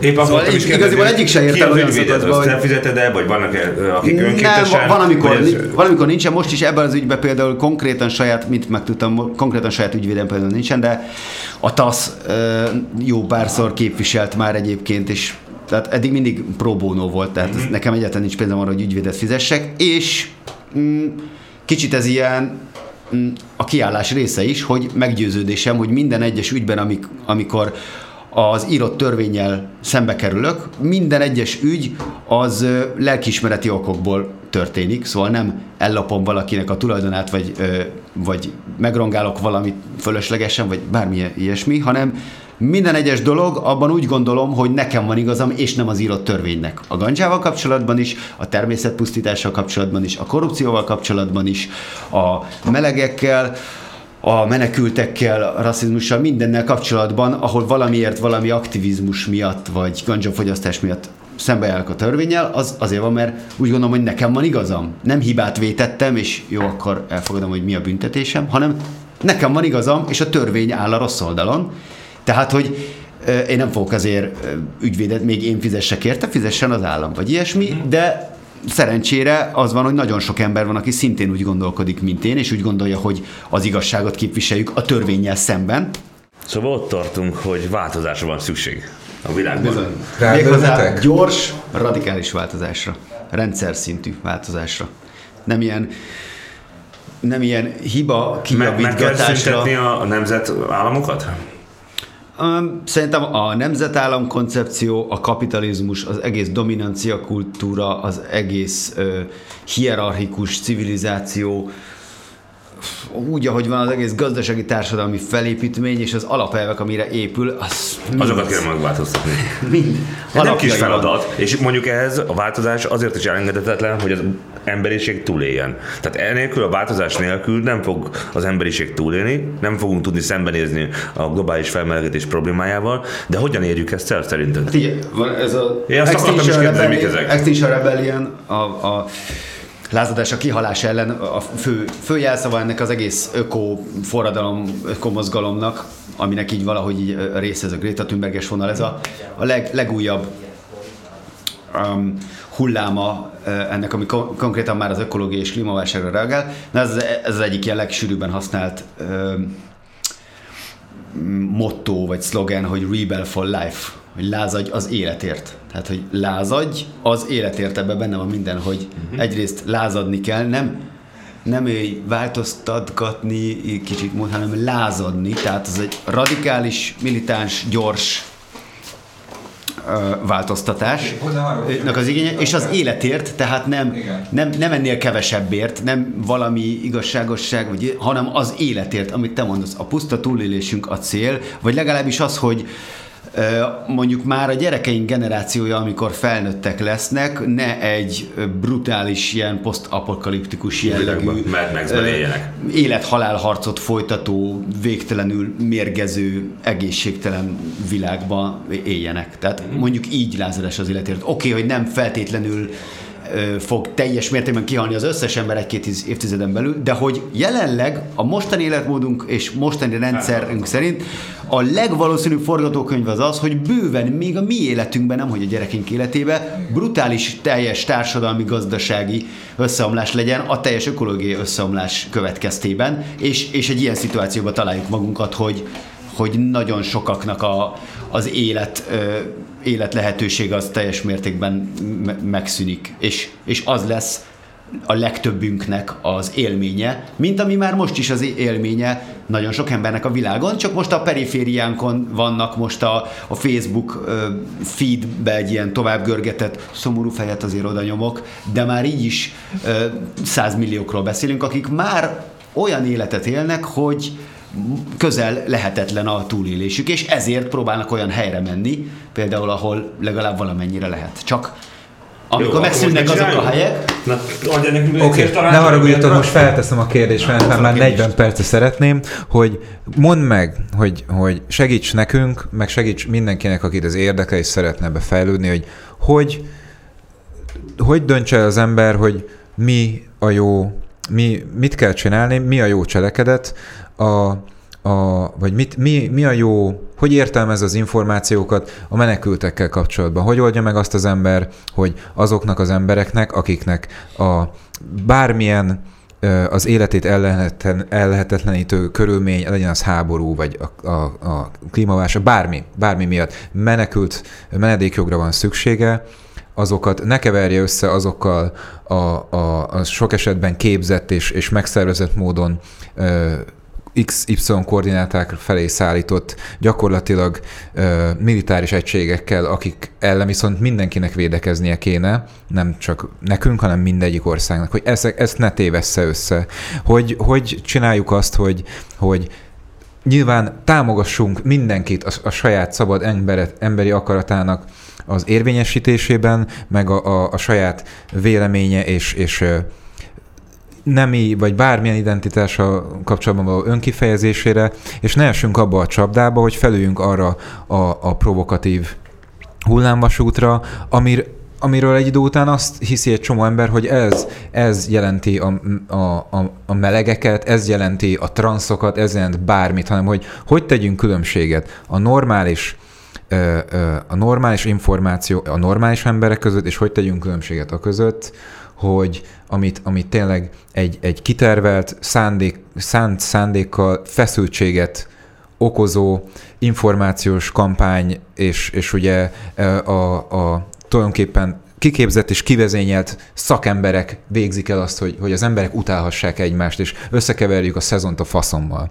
Hogy hogy te, neked van -e erre valamilyen taktikád? Hát ez, ez elég egyszerű, te a politikusokról beszélsz a jelenlegi politikai rendszer az semennyire sem megfelelő a jelenlegi kornak a kihívásaihoz, és nem, Magyarán nem képes arra, hogy... Összegezzük a válaszodat, ne hallgassunk a politikusainkra. Nem, hogy ne hallgassunk a politikusainkra, szerintem ne legyenek politikusaink olyan szinten, hogy olyan radikálisan meg kell változtatnunk a politikai rendszerünket, hogy visszavegyük a hatalmat a kezünkbe, vagy olyan szinten, amilyen amilyen, amennyire sose volt, amióta ezek a tehát a képviseleti patriarchális és hierarchikus ide, a képviseleti demokrácia az szerintem egyáltalán nem a megoldás, hanem ennél méltányosabb, igazi, működőbb, igazságosabb, részvételibb megoldásra van szükség, közvetlen demokráciára, a, a közösségi gyűlés módszerére, és nagyon sok olyasmi dologra. Tehát elkezd zavarjuk a politikusaikat. De akkor nem csak Magyarországon, hanem a világon mindenütt. Igen, de van erre ugye ez a dolog, hogy think global, act local, hogy így lásd egészében a dolgot, két lépéssel hátrébről, hogy mi, mi függ össze mindennel, de amit te konkrétan tenni tudsz a dolog érdekében, az helyben van. Tehát, hogy ez a válasz igaziból, hogy nagyon fontos, hogy minél jobban képbe legyél, forráskritikával kezeld az információkat, megint csak a tudatosság, tehát próbálj minél inkább utána járni a dolgoknak, ez elég fontos, de ami még fontosabb, hogy ennek következtében te konkrétan a saját életedben mik azok a dolgok, amiket csinálsz. A fogyasztás az az egyik legnagyobb része ennek az egésznek, a kaja és az összes szolgáltatás és termék, amit, amit megveszel, azzal, az már egy, az a legnagyobb szavazás az életben, sokkal nagyobb, mint, mint, a, mint négy évente. Azzal szavazol folyamatosan a jelenlegi rendszer fenntartása, vagy egy más típusúnak az építése mellett. Tehát, hogy hova teszed a pénzedet, milyen szolgáltatásban, milyen termékben, saját életedbe, gyerekeid életébe, és mit sugárzol ki erről az egészről. Ez egy jelentős dolog.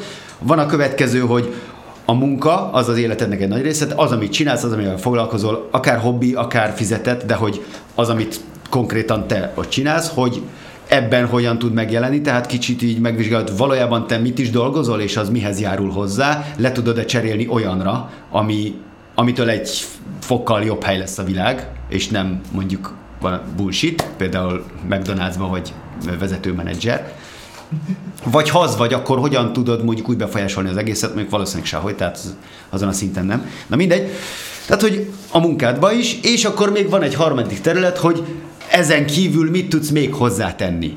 A te saját tehetséged alapján hogyan tudsz közösséget szervezni, közösségekbe becsatlakozni, öko, társadalmi igazságosság, bármi, direkt aktivizmus, így úgy, amúgy, vagy csinálsz egy blogot valamiről, vagy, vagy bármi ilyesmi. Tehát, hogy ez a három dolog a saját életedbe, hogyan éled az életedet, a, a munkádba, amit, amit te vagy, az, a, azt is hogyan tud, próbáld egyre tudatosabbá tenni, és az, az aktivizmus konkrétan, hogyan tudod magad beletenni ebbe a mozgalomba, okay. hogy, hogy változtassuk meg a okay, világot. Ezt, ha minden egyes ember így meg, megvizsgálja őszintén, önkritikusan, akkor már bőven el fogunk érni elég rövid idő alatt a kritikus tömeghez, mert a még fontosabb és még jobb hír, hogy nem, nem 99%-ra van szükségünk, nem is az emberek felére, hanem gyakorlatilag egy maroknyi kisebbségre, ami még mindig jóval több, mint a, akik most itt vannak, de egy 3-5 százaléknyi ember már hogó effektusként el tudja indítani a változást. Tehát amit mit tudom én Magyarország léptékben elérünk oda, hogy százezrek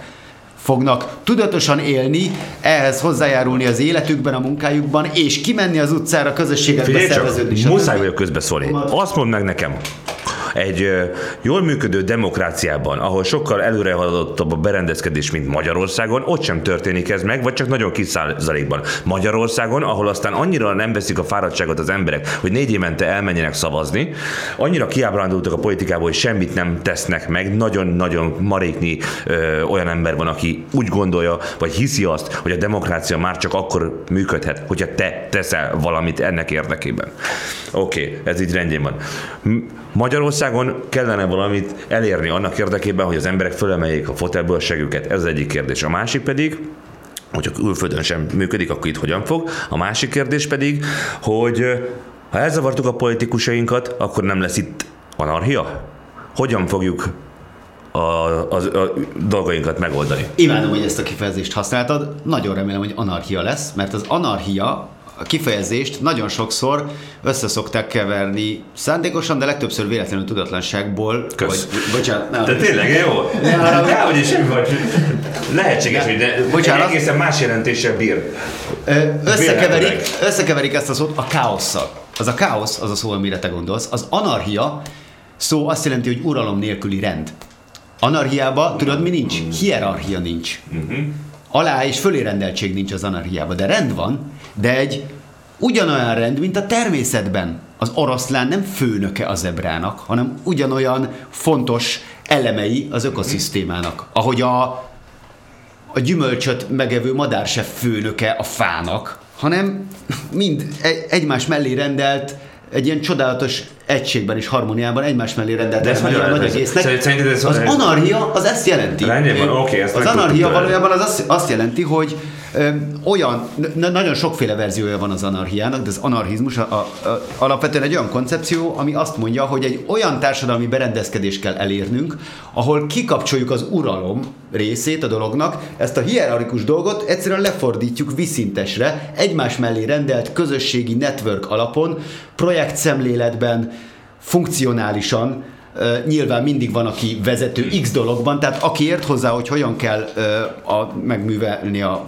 vagy hát mit tudom én, Food Forest-et csinálni, az fogja vezetni a kaja előállító projektet, aki ö, tök jól zenél, az fogja vezetni a szórakoztassuk más projektet. Ez nem lehetséges, hogy kis, kis számú csoportokban működőképes, de globálisan hogyan? Így van, éppen ezért a globális társadalmak és nemzetállamok sem működő modellek, hanem sokkal inkább az organikus, közösségcentrikus életmód felé kell mennünk, ami bőven lehetséges a jelenlegi digitális korszakban, mert simán összekötve tudunk lenni úgy is, hogy az egészre nem erőltetünk rá mesterségesen egy ilyen bazisok embert egyszerre ö, vezetni, meg irányítani próbáló bürokratikus izét, mert anélkül is bőven tudunk működni organikus, összekötött, ö, önszabályozó, Ki valóban demokratikus közösségeket. Hát mi? Mi vagyunk a 99% ugye, csak ezt is lejáratják, ö, ezt a kifejezést, vagy, vagy felhigítják, vagy nem tudom, egyes politikusok néha, de valamikor meg persze helyesen értelmezik, mert így a mainstream, meg mostani képviseleti demokráciában is egyre inkább megjelennek ezek a hangok. Pont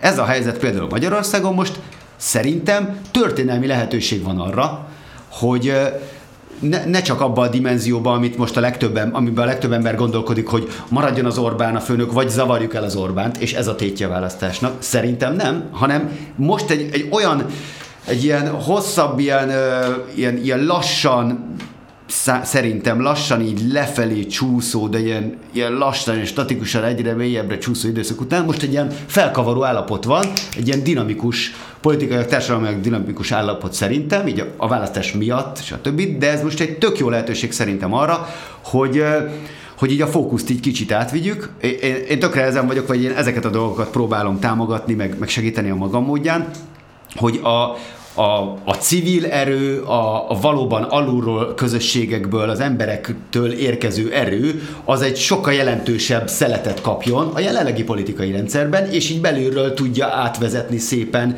együttműködve az emberekkel, az emberek közösségével, egy minél inkább valóban igazságos politikai rendszerbe. Tehát, hogyha mostani pártpolitikai rendszerbe a lehető legtöbb civil elemet tudjuk bevinni, a lehető legtöbb civil jelölt, úgymond, de nem csak ezen a szinten, hanem a mindenféle trükkösen stratégiailag taktikus, taktikusan a lehető legtöbb valóban civil és, és, és állampolgári és közösségi tud benne lenni a, a mondjuk a következő politikai rendszerbe, akárhogy is alakul, az, az annál jobb, és annál közelebb hozza ezt a most kicsit lehetetlennek tűnő állapotot, hogy ja, hogy a politikai rendszert megváltoztassuk, hát ez nem.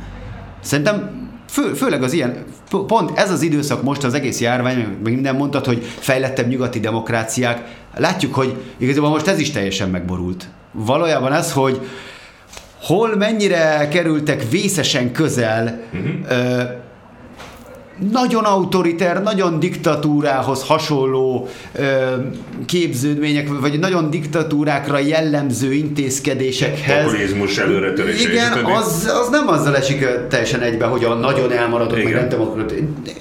Nagyon régi és fejlett demokráciákban így meglepően autoriter dolgok is történnek. De Tehát, káosz ugye, is alakult egyébként, látszik, nem, nem csak, tehát annak az ellenkezője, és amikor viszont teljesen legyengítették például a rendőri hatalmat, ugye Igen, és Cleveland, az vagy is, az is, mert ebben a koordinátorrendszerben ö, egyszerűen ez azt mutatja, hogy a koordinátorrendszer nem működik. Nem az, hogy egyik vagy másik párt nem működik, vagy hogy igen, ez a demokrácia az erősebb is. Nem, hanem az egész koncepció, ez nem passzol ahhoz, amire most szüksége van a világnak. Jó, és akkor alkotmány nélküli országok lesznek, vagy nem lesznek országok, hanem egyszer Milyen speciál, mert most is egy alkotmány nélküli ország. Jó. Pont, hogy, Oké. pont, hogy kéne egy, de egy igazi, de egy jó.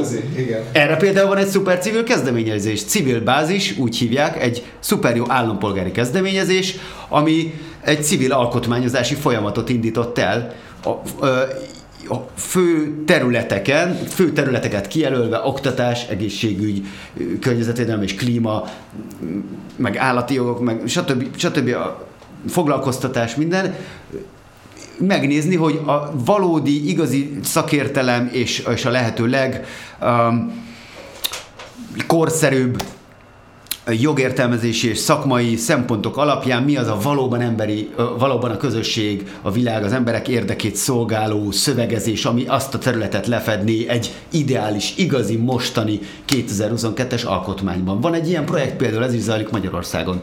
Ezek mind olyan dolgok, ami ha megfelelően egymást erősítve így a, jól keverjük a lapokat, uh-huh. Használjuk azokat a szövetségeket, amik már így a mainstream politikában is ott vannak. Megmondanád, hogy, hogy hol lehet ezt elérni? Civil bázis, civil közösségi alkotmányozás. Oké, tehát ha az ember ezt beírja Google-ba, hogy civil bázis, Akkor ott ez ki fog jönni. Rendben. Saját honlap Oké. is, azt hiszem meg minden. Az is egy nagyon jó kezdeményezés, és nagyon sok ilyesmi van. Ö, és mondom, ez a mostani időszak nálunk, oké, van ez a politikai dolog, a konkrét pártpolitikai szezon dolog is, a kampányjal, meg a, szav, a, a választással, de hogy, hogy mindez ezzel a nagy globális változással, ugye pont az elmúlt években öko és klíma válság, és Black Lives Matter, és a MeToo, nőjogi mozgalom, és a melegek, és minden egyszerre történik, pontosan azért, mert ez mind összefügg. Erről szól a, a, az interszekcionalizmus, hogy ezek a különböző társadalmi mozgalmak és dimenziók, ezek mind összetartoznak, és igaziból valójában ténylegesen csak úgy lehet előbbre jutni minden egyes ügyben, hogyha mindegyikkel együtt jutunk előre. Neked milyen elképzelésed van egy szép új világról, amelyben szívesen élnél? Hogyan működne a Föld? Hát szerintem már eléggé az ezek alapján. Ez a baj, sokkal, hogy lassan össze kell foglalni. Sokkal Igen. egy, egy, egy organikus közösségi alapú életmód, ahol a, az alapja a létezésünknek, azok, a, azok az alapelvek, azok a, az értékek, amiket névleg a mostani civilizációnk is képvisel, de valójában az ellenkezőjét teszi. De hogyha valóban a tudatosság, az együttérzés, a minél kevesebb ártás és minél több segítés a lehető legtöbb érző lény számára a lehető legnagyobb, leghosszabb ideig tartó egészség és boldogság biztosítása, ha ezek lennének valóban az alapelvei, amire felépítjük a társadalmainkat, akkor már ott is vagyunk. És most is ezeket az alapelveket valljuk okay, elvileg. Szabadság, béke, szeretet, de csak az ellenkezőjét csináljuk. Egy olyan problémával szembesülni fogsz, hogy túlnépesedés akkor aztán meg pláne ez be fog következni. Túlnépesedése például az a helyzet, hogy nagyon úgy néz ki a demográfiai előrejelzések alapján, hogy olyan tizene, jelenlegi a jelenlegi Akad, trendek alapján olyan valószínűleg max 10-12 milliárdnál tetőzik a dolog, és aztán valószínűleg beáll valami alacsonyabbra, akármi is történik, de az biztos, hogy az igazságosság, az egészséghez való hozzáférés, társadalmi igazságosság, az egésznek megalapozó tudatosság a gazdaságban, igazságos elosztás, és az egésznek megalapozó igazságos rendszer, például élelmezési rendszer, tehát megint csak az állatipar, megint csak a, a hadipar, a vegyipar, a stb. a stb. A, az egész politikai és gazdasági elitnek a brutálisan kizsákmányoló, elnyomó ö, működése. Hogyha mindezeket mindezek felől abba az irányba megyünk, hogy minél nagyobb valódi méltányosság és ö, egyenlőség és tudáshoz való hozzáférés, akkor még sokkal előbb elérjük azt a mhm. plafont, amikor már így, mert hogy, el, mert hogy terjed a, a, tél, a valódi civilizáció, a tényleg hozzáférés az egészséghez, és közben az, hogy miről szól is ez az élet, hogy miről is szól ez az élet, sokkal előbb el fogunk érni addig, hogy tetőzik a dolog, és az a helyzet, hogyha megint csak ide kell kapcsolnom, mert nagyon sok szempontból ez egy annyira alapeleme a változtatásnak, csak még mindig szemérmesen beszélünk róla, mert túl kényelmetlen, de megint csak a, beszéltünk a számokról, növényi élelmezés esetén bőven 10-11-12 milliárd embert is el tudnánk úgy látni, hogy mindenkinek jut egészséges és elegendő mennyiségű étel úgy, hogy a természettől se kell többet elvenni, sőt, még visszaadhatnánk. Azzal szemben, ami most van, hogy 8 milliárd embernél is tízezrek halnak éhen minden egyes nap, Abszolút. és milliárd, milliárdos szinten éheznek az emberek. Tehát már most se tudjuk ellátni, tehát valójában nem a túlnépesedés a probléma, uh-huh. mert nagyon úgy néz ki a matematikai modellek minden alapján, hogy önmagában az embereknek a létszáma egy megfelelően tudatos társadalmi Simán rendszer, élelmezési, lenne. gazdasági rendszer esetén bőven még 12 milliárd is fenntartható lenne, lesz, sőt, nagyon úgy néz ki, hogy az úgy is majd visszaáll kb. mondjuk ilyen 9 milliárd vagy ilyesmi. Ez a matematikai leg- legesélyesebb most éppen. De az biztos, hogy az igazi probléma nem az emberek létszámával van, hanem azzal, amit, a, amit csinál ez a létszámú ember. ahogy viselkedünk az, az kell megváltoztatni, ahogy élünk, nem mm-hmm. ahányan élünk a Földön. Még sokkal, még élhet több ember is, csak meg kell változtatnunk. Tudatosság, együttérzés, harmóniára a törekvés, minél természetesebb megoldások, minél kevesebb önzőség, minél kevesebb kapzsiság, minél több tudatosság, minél több együttérzés, és annak a felismerése, hogy ez lesz számodra is a legjobb változás. Szóval ez nem, ez, ez nem egy önfeláldozó döntés, hanem az egyedüli módszer, ami maximalizálja a lehetőségeid arra, hogy a lehető legjobb jövőd lesz. Neked magadnak, meg a gyerekeidnek. Mhm. Az egészséged és a boldogságod szempontjából egyaránt. Tehát, hogy még igaziból ez a legönzőbb választás is, csak kell az egy kis tudatosság, hogy megértsd, hogy ja, hogyha az önzetlenséget választom és a tudatosságot, valójában az fog eljutatni még engem magamat is a lehető legjobb végkifejlethez. Ez win-win, win-win, win-win igen, erről beszélünk, igen. erről beszélünk, erre van szükség. Radikális változtatás, az egyén életében, és főleg rendszer szinten, de egy olyan radikális változtatás, amivel csak nyerni fog mindenki. Tehát igen, nagyot kell változtatni, de jobb lesz neked konkrétan, mint volt, érted? Egészségesebb leszel, jobb lesz a világnak, boldogabb leszel, kevesebben fognak meghalni miattad, és sokkal többen lesznek boldogak miatt, boldogak miattad, kevesebb lesz a háború, Pontos a gyilkolás, stb. Te boldog vagy? Én nagyon boldog vagyok, igyekszem minél inkább hozzájárulni ahhoz, hogy minél állandóbb legyen ez az érzés, vannak hullámhegyek, hullámvölgyek, nyilván nagyon sok elkeseredés, félelem, szorongás, ilyesmi? I- igen, egzisztenciális ilyesmi, tehát nyilván az ember látja, mi történik a világgal, a saját életemben is, de a gyarló emberi szinten is, hogy mit tudom én, valami dal nem úgy sikerült, mint szerettem volna, vagy koncert nem úgy sikerült, mint szerettem volna, vagy akármi, ezek mind vannak, de alapvetően így igyekszem minden egyes napomat, E- e- például ez is ilyen ősi bölcsesség, és ott van mindenhol, mindenben, csak kicsit félreértik, és a felszínen, hogy milyen nyelven és kihez imádkozol, ez számít. Valójában van egy nagyon egyszerű dolog, az, az, az áldás, vagy a hála, vagy nem tudom, ami egyszerűen csak a hála érzéséről szól, hogy, hogyha minden napodat mondjuk azzal élem kezded, vagy vagy minden napodban legalább valamikor igyekszel megélni, hogy egyszerűen Nagyon csak pár másodpercet szánsz arra, hogy köszi, hogy egyáltalán még egy napot élhetek, hogy lehetőségem van ebben a testben, nyilván nem tökéletes, de egy csomó mindenki máshoz képest még sokkal. Tehát, hogy szerencsés vagyok, hogy legalább ez van, és hogy egyáltalán még egy napot élhetek, és van ez, meg ez, meg ez, meg ez a lehetőségem, amivel rajtam múlik, hogy most jobb lesz, vagy nem.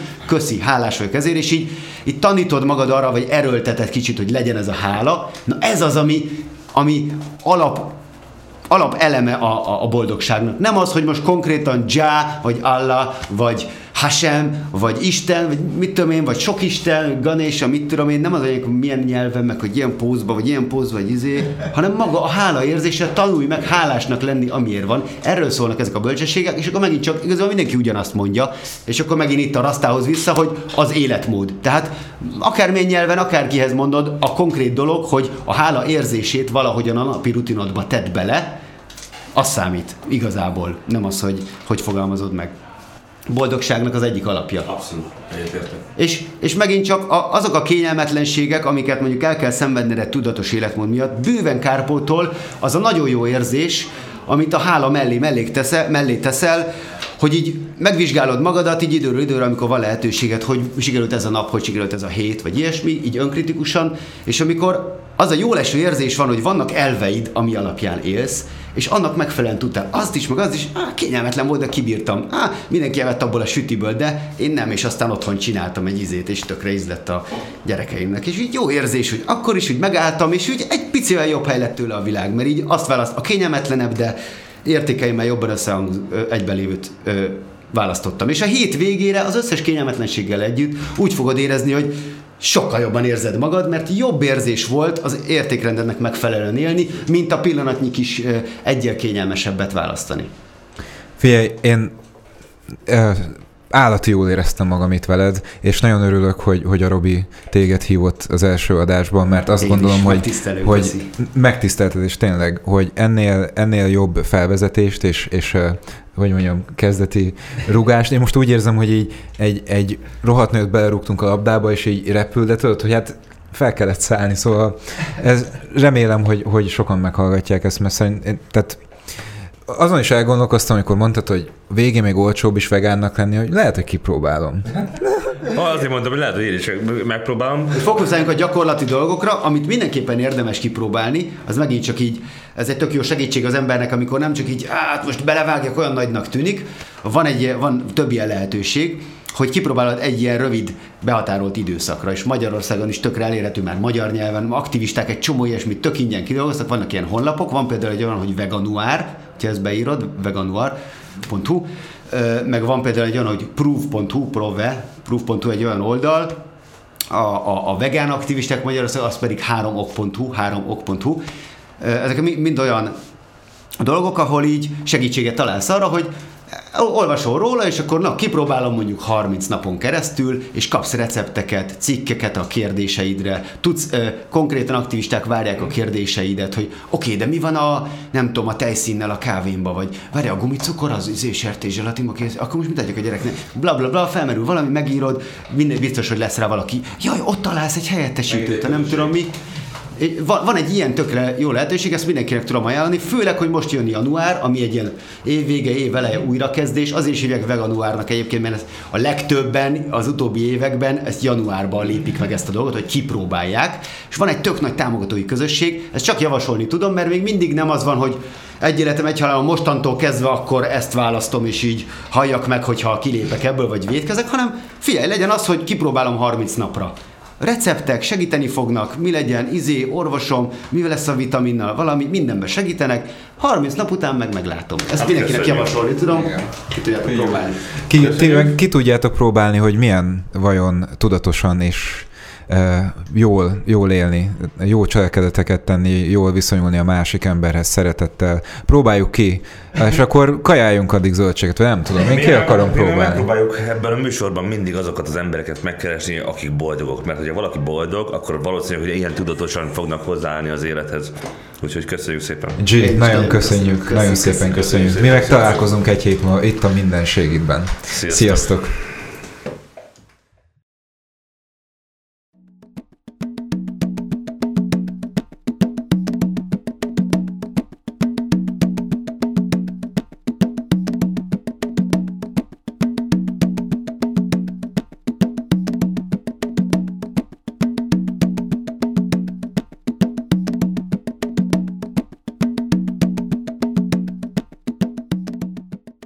Ha más podcastekre is kíváncsi vagy, hallgassd meg a Béton műsor ajánlóját.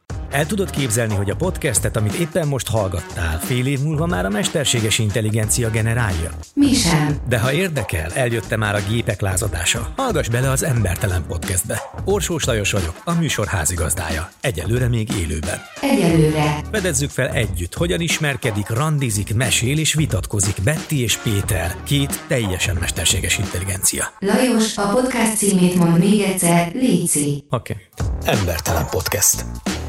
A műsor a Beaton Network tagja.